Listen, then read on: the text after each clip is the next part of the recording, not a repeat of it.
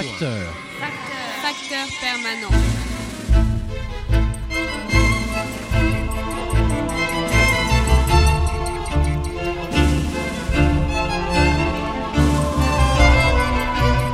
L'écho des codes, Boris Bernabé, bonjour.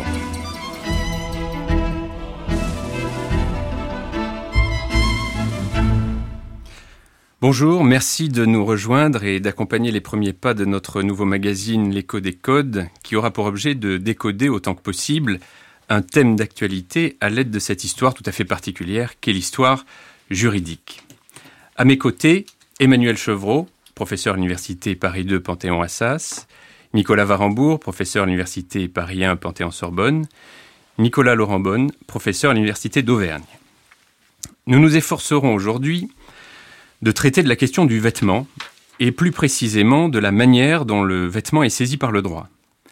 Nous avons volontairement repris le titre d'un ouvrage collectif publié à Toulouse sous la direction de notre collègue Alain Pousson, qui s'interroge précisément sur le fait de savoir si le vêtement a ou non une nature ou une valeur juridique. Cette question a pris un tour nouveau, et plus polémique encore, dans le courant de l'été, avec l'affaire dite du burkini, qui connaît ces derniers temps un rebondissement plus discret dans le cadre de la campagne présidentielle, avec la proposition de certains programmes d'interdire le port du voile islamique, notamment dans les universités. Le port du voile islamique, ou spécifiquement du burkini, a suscité en France plusieurs réactions, l'indignation, le rejet, la curiosité, l'indifférence, l'approbation. Les voix qui se sont élevées contre la pratique du port du voile pour des raisons différentes, divergences culturelles, mépris de la femme, ostentation religieuse, troubles à l'ordre public, ont souhaité, parfois exigé, l'intervention du législateur ou du pouvoir réglementaire. Ceux-ci se sont empressés de réagir. Mais la réponse normative est-elle satisfaisante ?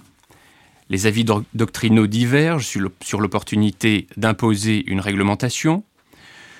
Le voile comme le burkini sont-ils, au fond, des vêtements comme les autres ? Doit-on placer cette question sur le terrain exclusif de la liberté de se vêtir et ainsi refuser toute intervention ?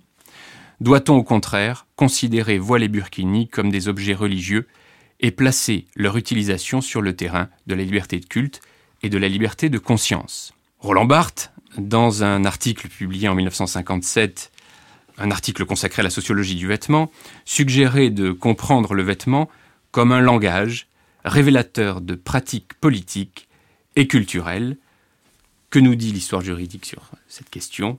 Et euh, commençons par l'histoire romaine. Emmanuel. Merci Boris. Alors l'histoire romaine est, est intéressante parce que ça euh, peut apporter un éclairage neutre, c'est-à-dire euh, en dehors... Euh, des trois, je dirais des trois euh, grandes religions euh, monothéistes. Alors... voile en latin, c'est velum, velarium. Et alors, c'est un sens purement architectural euh, au départ. Cela désigne une grande pièce de tissu, donc en lin, qui était tendue au-dessus des cirques euh, ou des théâtres pour protéger les spectateurs du soleil ou bien de la pluie. Alors, bien évidemment, euh, le voile en tant que vêtement, hein, tel que, que nous l'entendons, existe euh, également à Rome, mais existe comme une pratique ancrée dans les sociétés de l'Antiquité. On le retrouve, euh, c'est un vêtement principalement destiné aux femmes, ça c'est assez certain, euh, que l'on retrouve destiné à masquer les épaules et une partie du visage, donc on retrouve... En, en Grèce ou à Rome. En Grèce, il suffit de se remémorer les statues de Tanagra, hein, qu'on peut voir dans tous les musées euh, dans l'Antiquité. Et puis à Rome, il est vrai que les femmes, à l'intérieur de la maison de la domus, revêtent une tunique simple, mais dès qu'elles sortent à l'extérieur de la domus, donc euh, elles sortent de, dans le monde de la société, dans le monde social, elles doivent se couvrir euh, une partie euh, du visage et se couvrir également les épaules. Et puis, toujours à Rome aussi, le voile, ça renvoie euh, à l'idée de nubere, se voiler, et plus précisément, nubere, en vue des nuptiae, c'est-à-dire en vue de la cérémonie euh, du mariage. Et le voile, c'est le prélude du mariage, la prise de voile, c'est le prélude euh, du mariage. Alors, si on veut faire un rapprochement avec la religion, on peut en faire un, la religion romaine, je précise, le paganisme romain, hein. On peut en faire un, mais il n'est pas non plus très évident. On peut citer par exemple les Vestales, ces prêtresses, ces grandes prêtresses de la religion romaine qui devaient veiller, euh, qui devaient veiller à ce que le feu ne s'éteigne pas. Alors, elles ont effectivement un voile blanc. Donc, d'habitude, les voiles des femmes à Rome sont plutôt des voiles orangés. Elles ont un voile blanc, mais simplement pour qu'on les voie de loin. Et il est vrai que dès l'instant où elles sont consacrées par le grand pontife, elles prennent une partie de leur toge qu'elles placent sur leur, sur leur tête pour couvrir une partie de leur visage, mais c'est simplement pour marquer la consécration, le fait qu'elles ont été consacrées par le grand pontife. Donc le voile existe, il est vrai qu'il est réservé un petit peu à la, à la femme, mais il y a aussi des cas où on se couvre le visage, alors ça ce sont les hommes cette fois-ci, donc pour se cacher, pour pas qu'on voit, mais aussi, par exemple, dans certains procès criminels où euh, les juges, vous jurez qu'ils vont voter, se voilent le visage pour pas qu'on voit euh, s'ils vont voter pour la peine ou euh, pour l'absolution. Voilà.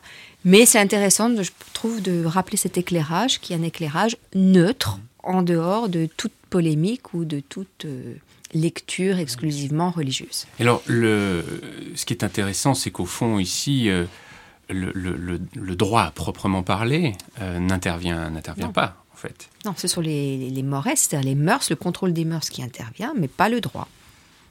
Alors, sur ce, sur ce contrôle des mœurs, euh, qui ont partie liée avec la religion, euh, bien entendu, euh, on, on, on peut lire... Euh, à diverses reprises, j'ai sous les yeux cette, euh, cette, cette, cette phrase de, d'Ambroise, de saint Ambroise, qui dit « Il sied que la femme aussi prie dans une tenue soignée, mais il convient spécialement qu'elle prie voilée, et qu'elle prie en promettant la chasteté en même temps qu'une bonne conduite. Euh, » c'est une, c'est une reprise de saint Paul, mais ce n'est pas le seul à le dire, ce ne sont pas les seuls à, à le dire. Est-ce qu'il y a...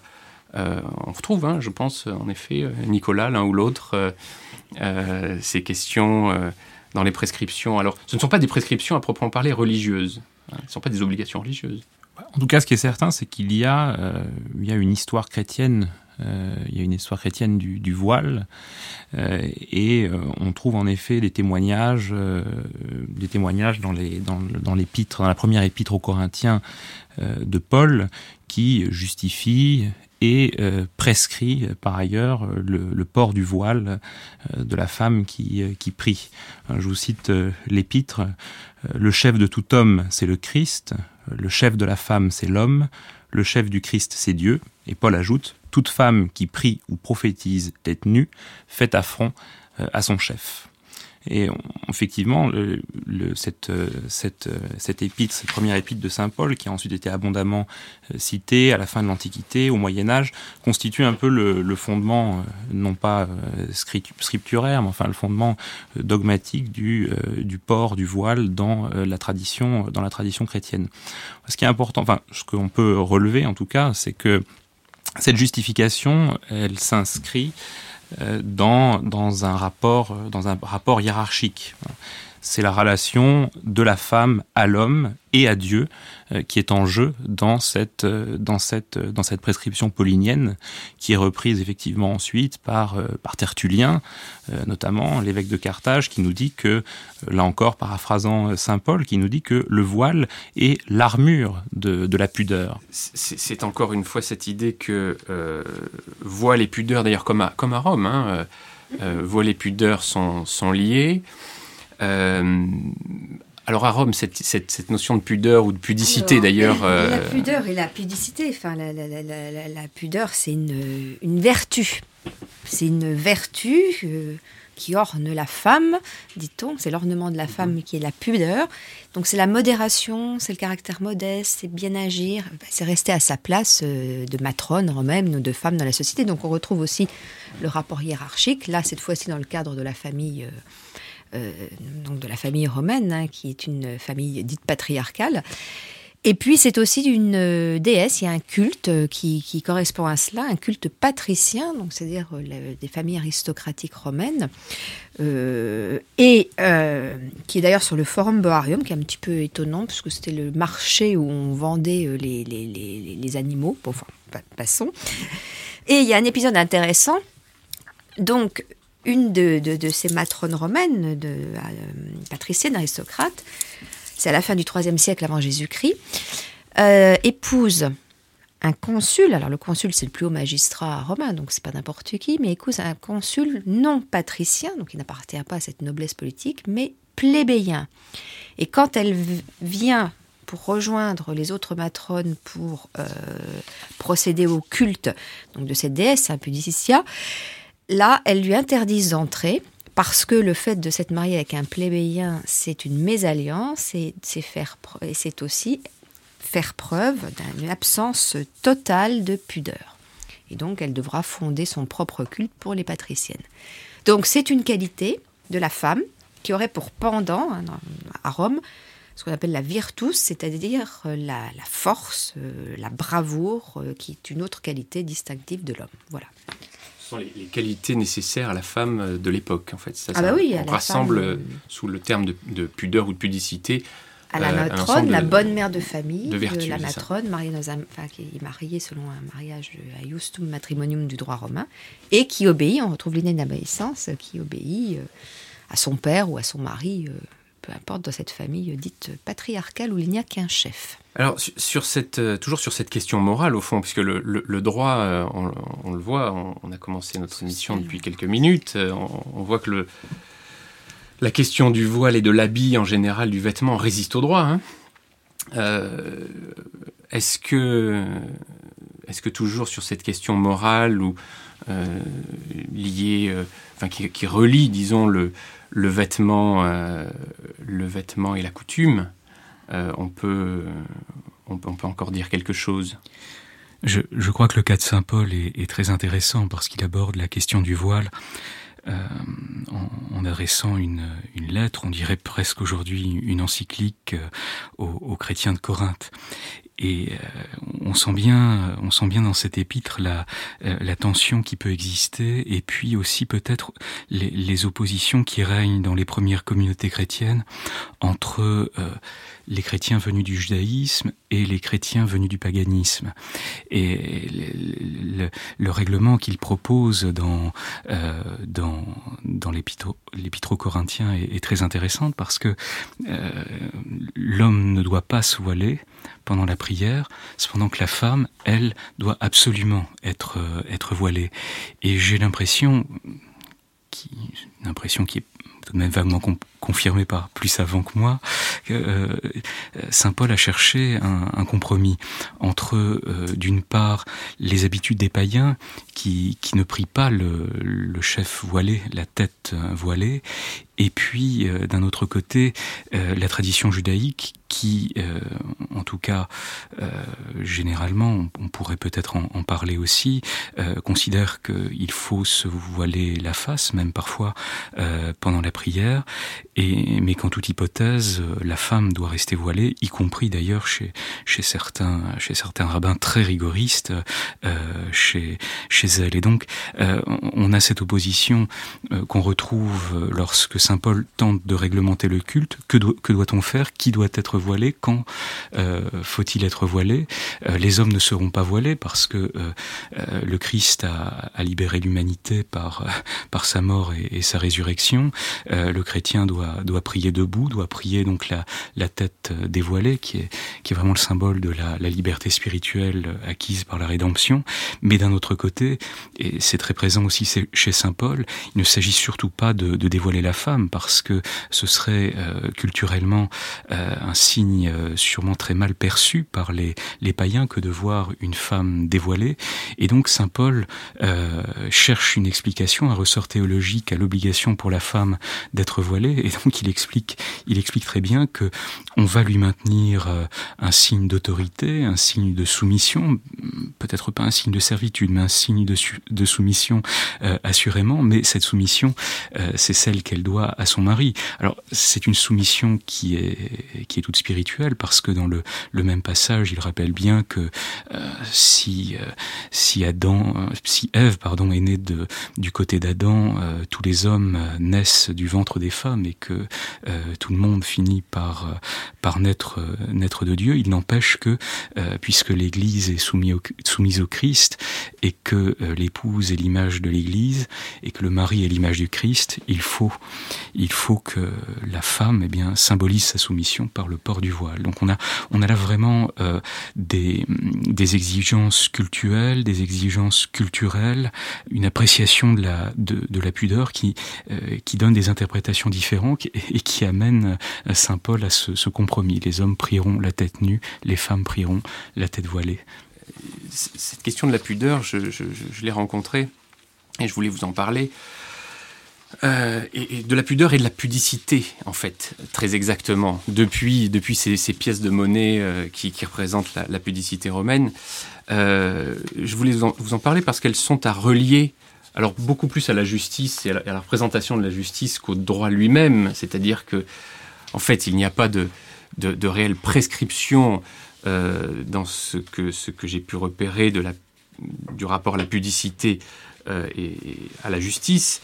Mais il n'y a pas de prescription, mais enfin, euh, c'est cette idée que euh, dans une représentation de la justice, vous savez, une représentation célèbre, hein, la justice apparaît euh, voilée.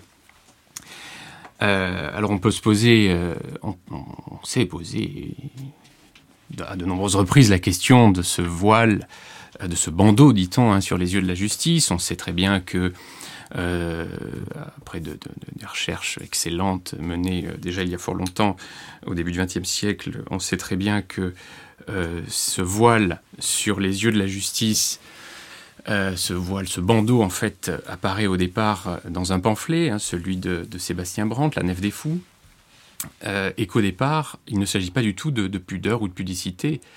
Euh, il s'agit du fou qui bande les yeux de la justice parce que les gesticulations des plaideurs euh, font, font trop de bruit et en même temps aveuglent la justice elle-même. Donc c'était pas un signe du tout valable de, de la justice, mais au contraire un symbole péjoratif. Et puis c'est donc là nous sommes en mille quatre cent quatre-vingt-quatorze hein, avec la parution de La Nef des Fous. Ce n'est que euh, une cinquantaine d'années euh, plus tard que le bandeau va devenir un symbole valable de la justice.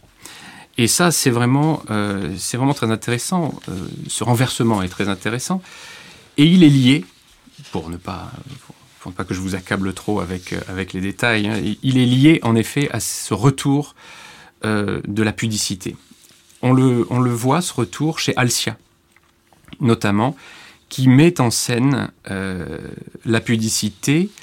C'est, c'est, c'est, c'est, c'est très intéressant parce que euh, il met en scène Alcia dans ses emblèmes. Hein, il met en scène la statue de la pudeur ou de la pudicité euh, au chapitre du mariage. La statue de la pudeur ou la statue de la pudicité. Et pour illustrer ce, ce propos, il nous parle euh, du, du mariage de Pénélope et d'Ulysse. Alors ça, c'est un... Euh, j'ai, j'ai la traduction donnée par Claude Mignot en, en quinze cent quatre-vingt-trois. Euh, lorsque Pénélope voulait son mari suivre, son père Icarius, sans elle, n'aimait vivre, la voulait retenir toujours avec soi. L'un Ithaque lui offre, l'autre et l'autre Sparte. En quoi la pauvre jeune dame ignorait à qui plaire, et à qui se donner, au mari ou au père. Doutant donc ainsi, se bouche étant assise, et sur les yeux pudiques, l'une et l'autre main mise, c'était un signe de vraie pudicité. Alors, elle se masque les yeux, hein, nous dit le, le poème, ça. Euh, c'était un signe de vraie pudicité par lequel, à son père, ayant montré que le mari devait avoir la préférence, mais bien honnêtement et sans autre apparence. De cet acte d'honneur, la mémoire il laissa, et à pudicité, un hôtel en dressa. Et ce qui est très intéressant, c'est que, vous savez que dans ces, dans ces ouvrages, ces multiples éditions euh, des emblèmes d'Alcia, à côté des poèmes, il y a des gravures, bien sûr.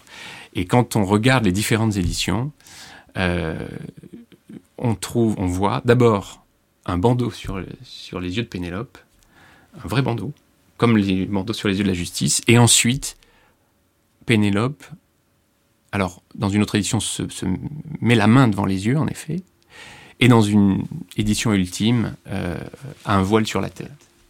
La représentation est intéressante parce que euh, la pudeur, ça n'est pas seulement le, le comportement euh, euh, que l'on affecte soi, le message que l'on rend soi-même par le, par le, le vêtement, mais c'est aussi le, le regard qui est porté, qui est porté sur l'autre. Et, et je, je pense aussi qu'il y a, euh, il y a un point qui est, qui est important à rappeler, c'est que le, euh, le vêtement dans la, euh, disons dans la, dans la civilisation occidentale, il est, il est inventé par Adam et Ève.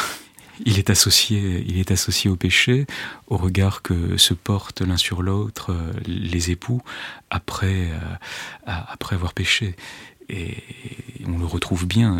Le, la, la pudeur, c'est le fait de se, se voiler soi-même la, la face. C'est le regard qui est, qui est porté sur l'autre. Et... Et alors là, en l'occurrence, il s'agit, euh, il s'agit du regard que portent le mari et le père mmh. sur l'attitude euh, de Pénélope. Qui va-t-elle choisir ? Et par ce geste, on retrouve ce que disait Emmanuel sur, euh, sur les vertus rassemblées euh, dans la pudeur, mmh. c'est-à-dire l'honneur. Mmh. C'est, c'est bien ce que dit, bien, bien honnêtement et sans autre apparence, de cet acte d'honneur. La mémoire, il laisse ça, c'est-à-dire qu'au fond, elle fait ce qu'elle doit.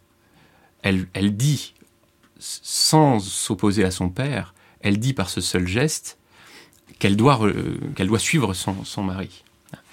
Euh, et ça, c'est une, une, une attitude, effectivement, alors, jugée comme, comme vertueuse. Était, euh, évidemment, le, euh, ce, cette, cette, ce poème et cet emblème arrivent au chapitre du mariage, bien sûr. Le devoir, c'est de, c'est de suivre son, son époux.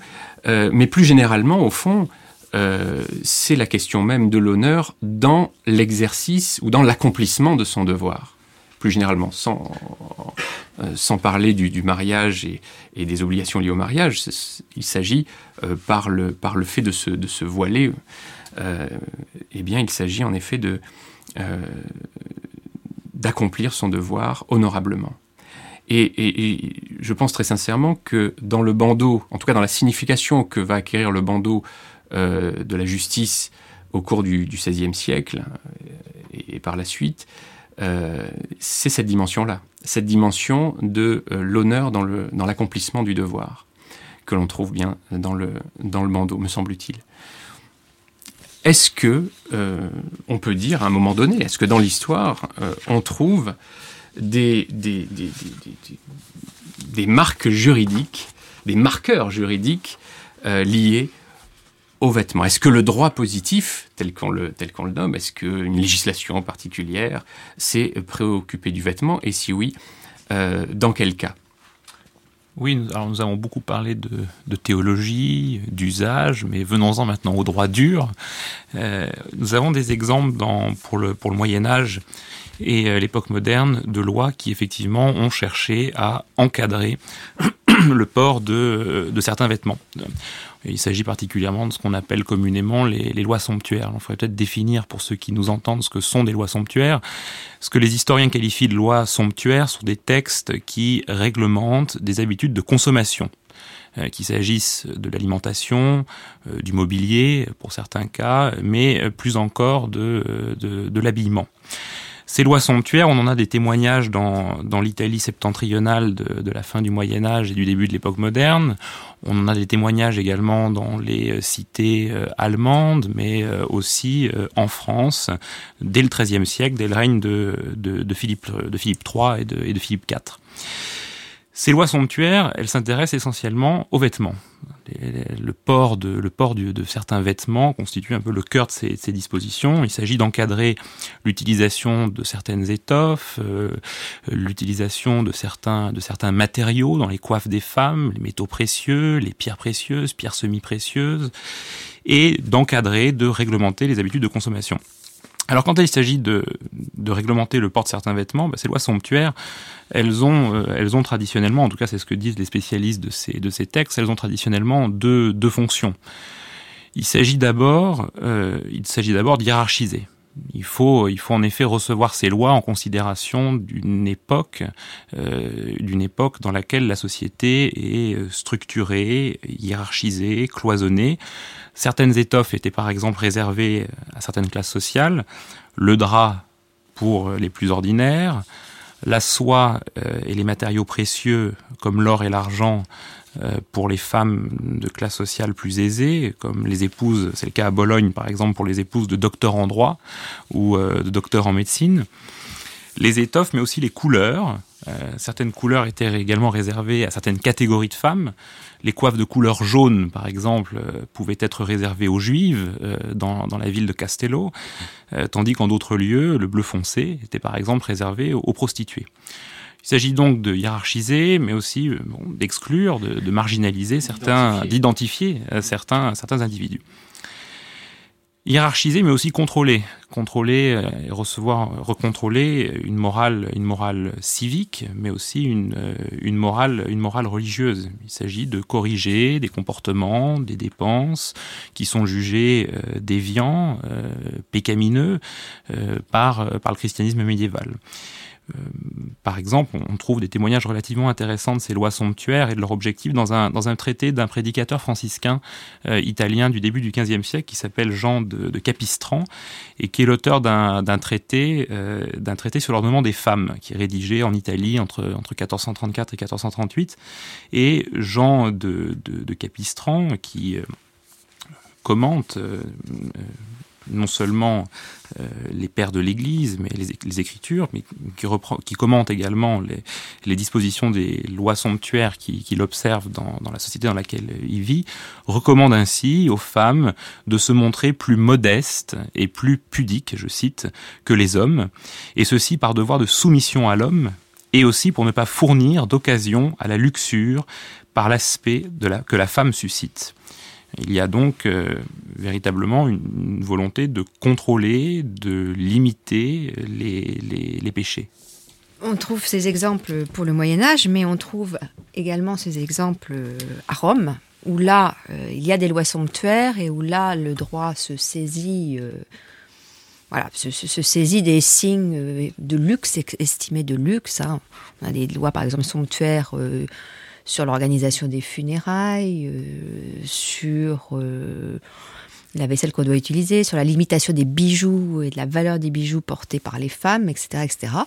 Et on en a une, une qui est célèbre, alors ça ne concerne pas tellement le, le, le vêtement en lui-même, mais c'est une loi somptuaire aussi qui concerne la femme, en, en revanche, et qui interdit, et son train de vie, je pense, hein, son mode de vie, et qui interdit, c'est la lex Voconia, hein, qui interdit... Euh, Euh, aux citoyens de la première classe à Rome, donc les plus riches, d'instituer des, leurs filles héritières. Donc d'instituer leurs filles héritières ou de leur laisser par legs plus de la moitié de leur fortune. Donc c'est exactement, ça répond exactement aux mêmes préoccupations de rétablir euh, la morale dans la société, rétablir aussi le bon rapport entre les dieux et les Romains, enfin je parle les, là, paganisme, hein, parce qu'ils ont perdu des batailles, parce que, bon, voilà, et cetera. Et il y a une certaine constante. Et c'est vrai qu'en cherchant, il n'y a qu'à travers ces lois sanctuaires, véritablement, qu'on, qu'on voit que le droit se saisit indirectement euh, du vêtement, puisque c'est, le vêtement, c'est certes un signe distinctif, mais plutôt social. Et ce n'est pas la peine sociale, bon, pour marquer la différence, hein, comme vous le disiez, mais euh, qui euh, n'est pas vraiment saisi par le droit. Ce qui, est, ce, qui est, enfin, ce, qui, ce qui est intéressant et ce qu'on peut dire aussi, c'est qu'en tout cas, le, le, pour ce qui est du Moyen-Âge et de l'époque moderne, cette tentative d'encadrer s'est soldée par un, par un échec. À Rome aussi, c'est par un échec total. Pas, elles, elles ne sont jamais elles sont pas appliquées. Non, jamais appliquées. En France, en France, au seizième siècle, on a une, on, une, dizaine de, une dizaine de textes qui sont pris entre le règne de François premier et le règne d'Henri quatre. Euh, c'est un échec total. Euh, ces textes prévoient une sanction qui prend la forme d'une amende euh, forfaitaire, et en, en réalité, ce, que, ce qu'en disent les historiens spécialistes de ces questions, c'est que ces amendes euh, visaient en pratique à instaurer une forme de fiscalité sur la consommation d'objets de luxe. C'est donc, euh, alors il y a certes l'ambition euh, morale, euh, l'ambition de contrôle, mais de l'autre côté, il y a aussi l'ambition fiscale qui se cache derrière cet encadrement de port, oui, du port de certains souvent, vêtements. Comme souvent, l'ambition fiscale euh, se cache. Euh, et se dévoile, euh, Nicolas. Je, je, j'admire beaucoup la, la très haute exigence morale de, de Nicolas. Je crois qu'effectivement, dans ces, ces législations du seizième siècle, euh, l'intérêt était surtout un intérêt fiscal et que euh, derrière le, le souci de, euh, d'imposer aux femmes euh, et, et au, au sujet du roi de France une certaine modestie dans le, co- dans le costume, il s'agissait bien de, de pouvoir les taxer euh, parce qu'au fond, la, la tentation était trop grande de pouvoir aller acheter en Italie euh, un certain nombre de draps, d'or, d'argent et les, le, escarpins. Le, les escarpins, bien sûr, bien sûr. Justement, le, le droit au fond se saisit du vêtement au départ euh, lorsqu'il est inexistant finalement. Enfin, en tout cas dans nos sociétés modernes, euh, c'est la nudité qui préoccupe, euh, qui préoccupe le droit. Et quand euh, et, et quand le vêtement euh, est réglé par le droit, il est réglé dans le sens de la modestie. Euh, en tout cas de la déclaration de modestie, il faut que le vêtement soit, soit, soit, soit modeste, lorsque le droit s'en préoccupe. C'est, c'est, c'est, c'est l'idée de ce que, ce que... C'est ce que je retiens de ce que, de ce que vous venez de me dire, les uns et les autres. Euh, et justement, euh, ce, ce droit enfin, bah, réglemente le vêtement euh, de certaines professions. Comme, comme euh, notamment les, les juges, bien sûr, pas seulement. Mais les professeurs de droit aussi. Bien sûr, euh, mais aussi les juges. Alors dans l'histoire, euh, dans l'histoire j'ai, j'ai, à vous, j'ai à vous citer ce, ce merveilleux passage de, que l'on trouve dans le, les treize livres des parlements de France de Bernard de la Roche-Flavin. Donc nous sommes, nous sommes au début du dix-septième siècle. Euh, et effectivement, euh, l'habit du juge euh, est une question euh, qui est, alors, réglementée.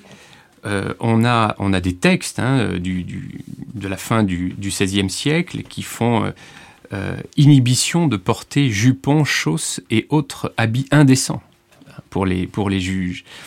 Euh, on trouve euh, un certain nombre de prescriptions, euh, alors qu'ils ne sont pas toutes des prescriptions euh, strictement euh, réglementaires. On ne les trouve pas euh, toutes dans des, dans, dans, dans, des, dans des édits ou des déclarations, euh, mais euh, cela fait partie des prescriptions que les magistrats euh, indiquent, affirme, proclame à la rentrée, euh, aux, enfin, aux différentes rentrées solennelles euh, des juridictions.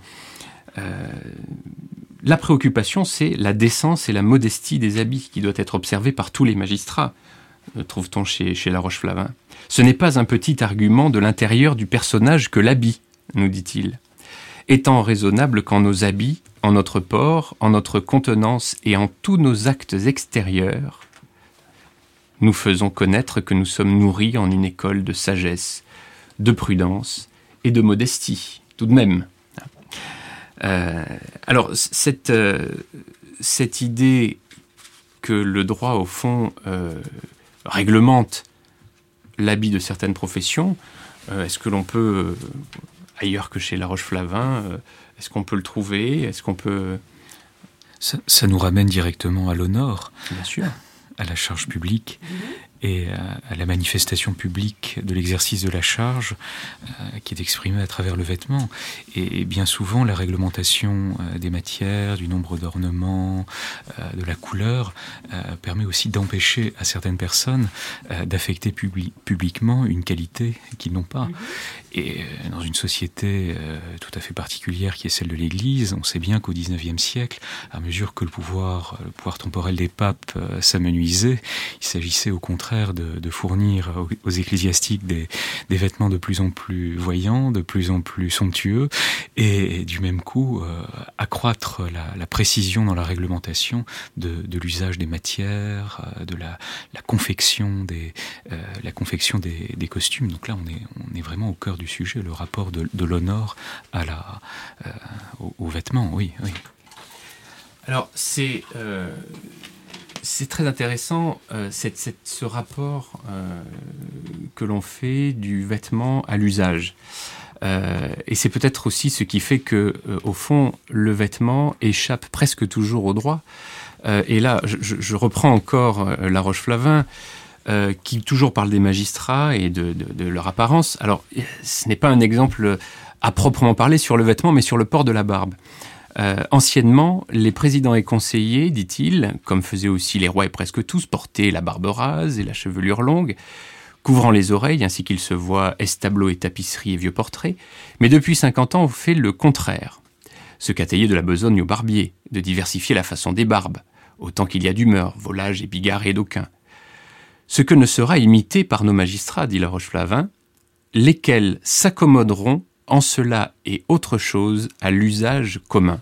C'est là que je voulais en venir, au fond, euh, c'est que cette question du vêtement euh, se dérobe, si j'ose dire, euh, au droit, parce qu'elle est toujours liée à la question de l'usage commun.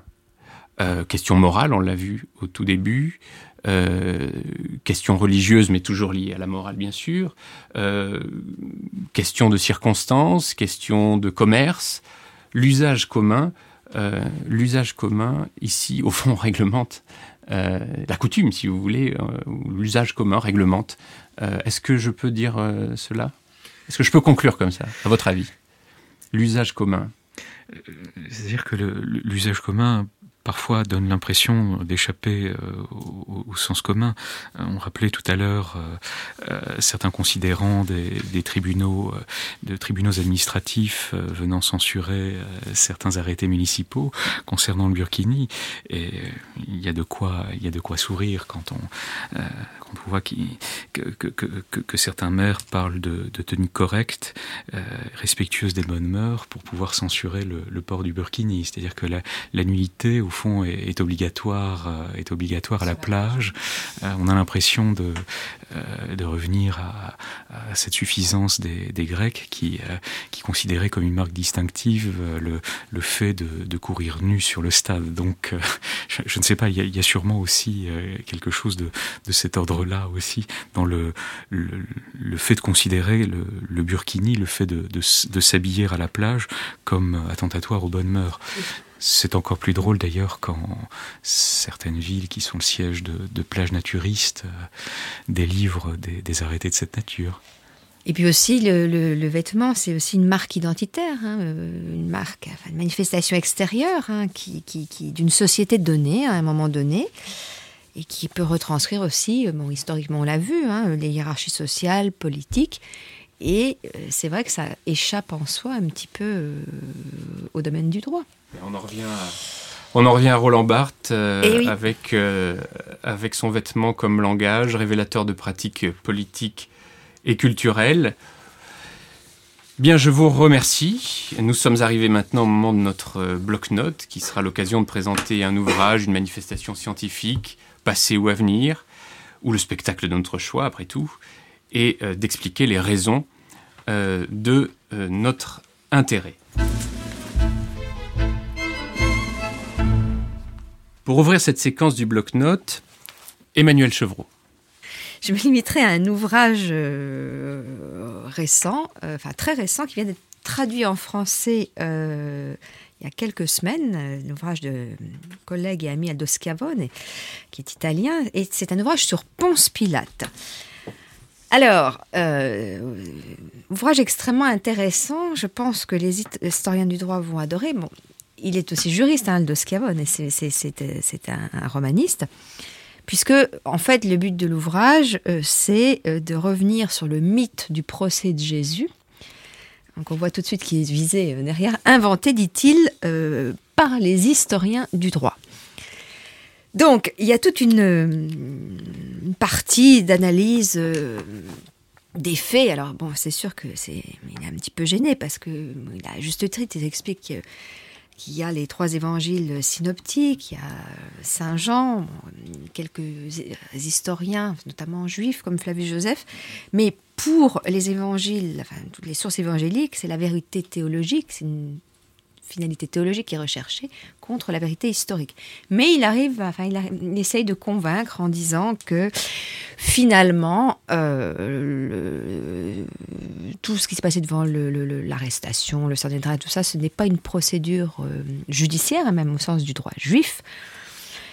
Euh, qu'on n'est pas dans le cadre d'un procès et qu'on est simplement dans le cadre qu'il présume que Ponce Pilate, alors qui est réhabilité en tant que donc préfet, mais un préfet qui aurait eu des liens étroits avec Tibère, ou au moins ces gens, et pas cet obscur Ponce Pilate qui serait là parce que c'est un poste de confiance, il est resté depuis dix ans, aurait eu vent donc de Jésus et de ce qu'ils appelaient le, ce prédicateur euh, qui prétendait être, euh, qui prétendait donc euh, être le Fils de Dieu.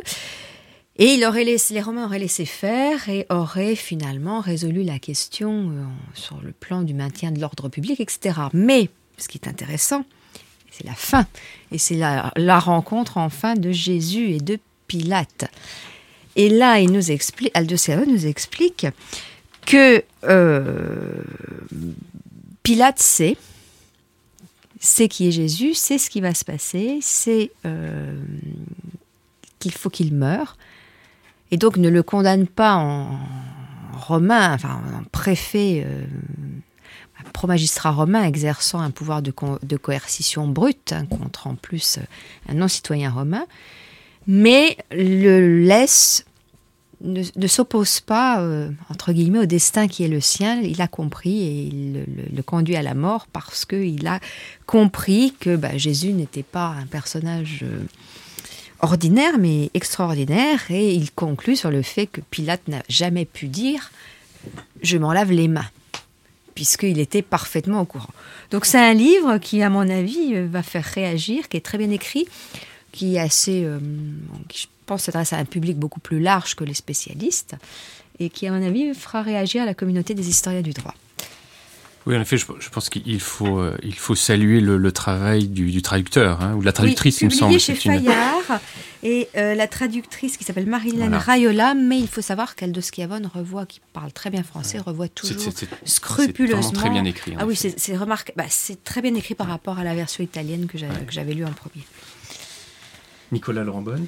Oui, euh, Boris. Moi, je voudrais présenter un, un petit ouvrage dont euh, la réédition, dont la deuxième édition vient de paraître chez, chez Dalloz dans la collection Connaissance du droit. Euh, un petit ouvrage qui a été écrit par euh, Stéphane Goltzberg sur l'argumentation juridique. Je vais peut-être présenter d'abord euh, Stéphane Goltzberg. C'est un chercheur au F N R S, euh, l'équivalent, enfin, le France, l'équivalent belge du C N R S, qui est rattaché au célèbre euh, Centre Perelman euh, de philosophie du droit de l'Université libre de, de, de Bruxelles. Alors, Stéphane Goltzberg, c'est un drôle d'oiseau parce qu'il est euh, euh, grammairien, euh, historien, spécialiste de sémiotique, spécialiste de droit talmudique, de, spécialiste de théorie de, de l'argumentation. Il est l'auteur d'un très grand nombre de, de contributions, d'ouvrages euh, également. Et il nous offre là un condensé de sa, de sa, de sa pensée, si je puis dire, d'un accès extrêmement facile pour les étudiants, mais aussi pour les, les professionnels du droit, avec, avec un glossaire. Alors l'approche, l'approche est intéressante parce qu'elle est, euh, elle est d'abord transnationale et, et transsystémique. L'auteur ne se limite pas au, au droit français, il puise volontiers dans le système de common law, dans le droit talmudique. Une approche transnationale, mais euh, aussi une approche pragmatique qui fait, euh, qui marque là encore la patte du, du Centre Perelman, parce que l'idée est de présenter l'argumentation juridique dans sa dimension pragmatique et le rôle qu'elle joue, euh, non de manière euh, décontextualisée, mais le rôle qu'elle joue dans euh, la pratique, euh, dans la vie concrète euh, du droit. Et nous avons là un outil très intéressant pour les universitaires, pour les praticiens et pour les étudiants. Alors, très intéressant pour plusieurs raisons. Je crois d'abord, on, on assiste depuis, euh, depuis quelque temps à un débat sur la formation des juristes, euh, sur la formation des juristes en France, euh, des contributions dans la revue Commentaire notamment, et spécialement une contribution de, de Christophe Jamin et de Michael Xifaras. Euh, ici, euh, Stéphane Goltzberg va sans doute dans le sens de la contribution de Christophe Jamin et de Xifaras. Il démontre que l'argument juridique n'est pas, l'argumentation juridique, pardon, n'est pas, n'est pas autonome. Il démontre que les juristes ont recours à d'autres procédés argumentatifs, à d'autres techniques, à d'autres trucs et astuces dans cette dimension, dans, dans l'objectif qui est, qui est le leur. Donc, un ouvrage qui fait réfléchir sur la formation des juristes en France et un ouvrage aussi qui est utile pour, pour les étudiants à une époque où les cours de rhétorique se multiplient dans les écoles de droit, et je pense notamment au séminaire de rhétorique de l'école de droit de Sciences Po. Euh, euh, et euh, Boris citait tout à l'heure... Euh, Citait tout à l'heure la, la nef, euh, citait tout à l'heure la nef des fous, euh, la justice aux yeux bandés pour ne pas voir les plaideurs qui euh, gesticulent. Ben, je crois qu'on a là euh, un bel outil de formation pour euh, pour ceux qui plaident et ceux qui argumentent. Merci Ni- Nicolas Warembourg. Merci Boris. Euh, nul n'ignore ici ma, ma grande sensibilité aux lectures exigeantes, et donc je vais parler du, du dernier Lucky Luke, La Terre Promise, qui est le, le dernier opus de la, la série des Lucky Luke. Il a été euh, dessiné par Jules de, de Charlie Hebdo. Et alors, euh, quoique sa mère d'ailleurs soit, soit séfarade, hein, c'est une histoire qui, juive qui est, qui est cent pour cent ashkénaze. Hein. C'est, c'est l'histoire de, de Moshe Stern, le, le, le tailleur le plus rapide de l'Ouest, de l'Ouest, euh, de l'Ouest de la Vistule, bien sûr. Hein. Alors le, le cow-boy euh, solitaire va devoir l'accompagner euh, en, en terre promise, à savoir euh, Shelm City. Euh, on comprend très vite que pour pour aller au bout de la bande dessinée, il va falloir avoir quelques quelques notions de, de yiddish, hein, pour pouvoir percer euh, quelques quelques-uns des calembours euh, comme celui-ci. Alors euh, j'aimerais euh, j'aimerais attirer le, l'attention de nos nos, nos distingués euh, auditeurs sur la page treize de ce, cet ouvrage que je crois être un ouvrage très important. Euh, je cite Luc, « Il reste des bagages, Moshe. Oh, juste quelques livres. Luc, vous êtes certain de vouloir vraiment transporter cette bibliothèque dans le Montana, Moshe. La Torah, les vingt livres du Talmud, le Zohar, la Kabbale, les six traités de la Mishnah, le Pirkei de Rabbi Eliezer, les textes de Rabbi Nachman, quelques volumes de Teshuvot. On n'a pris que le nécessaire. » Donc, conclusion de, de Jolly Jumper, qui est chargé quand même de deux mètres cubes de bouquins. Peuple du livre, il, ne se, il, se, il aurait dû plutôt s'appeler peuple de la plume, ça aurait été moins fatigant à transporter. Alors, euh, nul n'ignore que Gérard Oury, euh, dans un film bien connu, a accompli davantage contre les préjugés, les préjugés, pas les préjugés, mais les préjugés antisémites euh, que plusieurs décennies de, de militantisme de la LICRA. Hein. Alors donc ce, ce petit dialogue euh, burlesque de, de Jules ici euh, euh, permettra peut-être à un grand public de saisir que, que l'étude que le Talmud, donc en hébreu, est à la base de la, la piété juive authentique.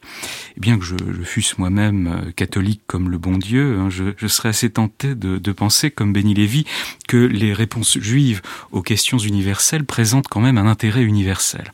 Alors, avant euh, que peut-être une, résolu- une résolution de l'UNESCO ne nous prive, ce qu'à Dieu ne plaise, hein, de la part israélite de notre culture nationale, euh, j'aimerais signaler un autre titre, euh, Le droit talmudique, par euh, François-Xavier Licari, qui est maître de conférence à l'Université de Lorraine. Il a paru euh, chez Dalloz, aussi dans, dans la collection Connaissance du droit.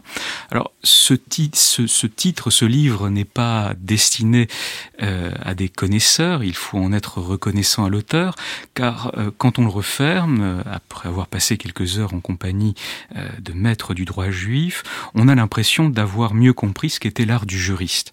Alors, je donnerai un exemple. Euh, comment utiliser le précédent judiciaire, par exemple ? Alors, réponse euh, du Talmud au traité Sanhédrin. « Si l'une de mes décisions vient devant vous et qu'elle semble réfutable, ne la déchirez pas, mais ne vous en servez pas comme modèle non plus pour juger des cas similaires. » Alors, pourquoi ? Et voici la réponse. « Vous ne devriez pas le jeter car j'aurais été capable de vous expliquer ma décision.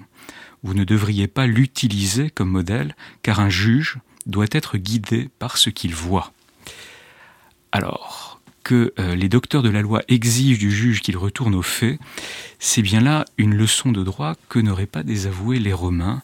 Donc je souhaite à nos auditeurs une bonne lecture et de François-Xavier Licari et de Jules, bien évidemment. Merci Nicolas. Alors pour ma part, et pour terminer, euh, je vais aller très vite. J'aurais souhaité vous, vous parler, euh, et probablement plus, plus profondément, du livre d'Antoine d'Estemberg, « L'honneur des universitaires au Moyen-Âge », qui, euh, qui a paru aux presses universitaires de France en, en deux mille quinze, tout récemment. Euh, pourquoi l'honneur des universitaires au, au, au Moyen-Âge ? Pas parce que nous sommes spécialement universitaires. Euh, nous avons perdu notre honneur. Non, mais c'est-à-dire qu'en plus, le, le sous-titre, c'est euh, « Études d'imaginaire social ». Alors, je me suis demandé ce que, c'était l'imagi... enfin, ce que, ce que concernait l'imaginaire ici, si c'était vraiment cet honneur qui était imaginaire. Non, c'est vraiment une, une, une catégorie scientifique. Et euh, pourquoi, euh, pourquoi l'honneur des universitaires ? Parce que les catégories de l'honneur des universitaires, le savoir, l'obtention des grades, euh, les, relance- les relations avec le prince, avec l'Église, euh, la confirmation des privilèges, forge au fond euh, tous les caractères de l'autorité du magistère, hein, du maître. Et c'est passionnant car, en réalité, on peut faire une double lecture de, de cet ouvrage, puisque euh, on peut faire le parallèle avec les juges, avec l'honneur euh, des juges, c'est-à-dire, au fond, avec l'autorité euh, des juges. Et je, j'invite euh, l'audi- l'auditeur qui se transformera Euh, ici en, en lecteur, à, à, à lire ce livre avec euh, cette, cette double vue, cette double vision euh, magistère-magistrat. Bien, merci. Vous trouverez toutes les références évoquées aujourd'hui sur notre site internet amicus radio point net, à la page de notre émission « L'écho des codes », une émission proposée par Boris Bernabé avec le concours indispensable d'Emmanuel Chevreau, de Nicolas Warembourg et de Nicolas Laurent Bonne, préparée avec l'aide inestimable de Floriane Masséna, Sofiane Yaya-Cherif et Benoît Habert, coordonnée par Léa Delion, avec à la réalisation Arnaud Dumanois. N'oubliez pas de vous abonner à cette émission pour ne manquer aucun épisode. Vous pouvez aussi nous suivre sur les réseaux sociaux. Nous nous retrouverons en janvier pour un nouvel épisode de l'Écho des codes qui portera sur la prostitution.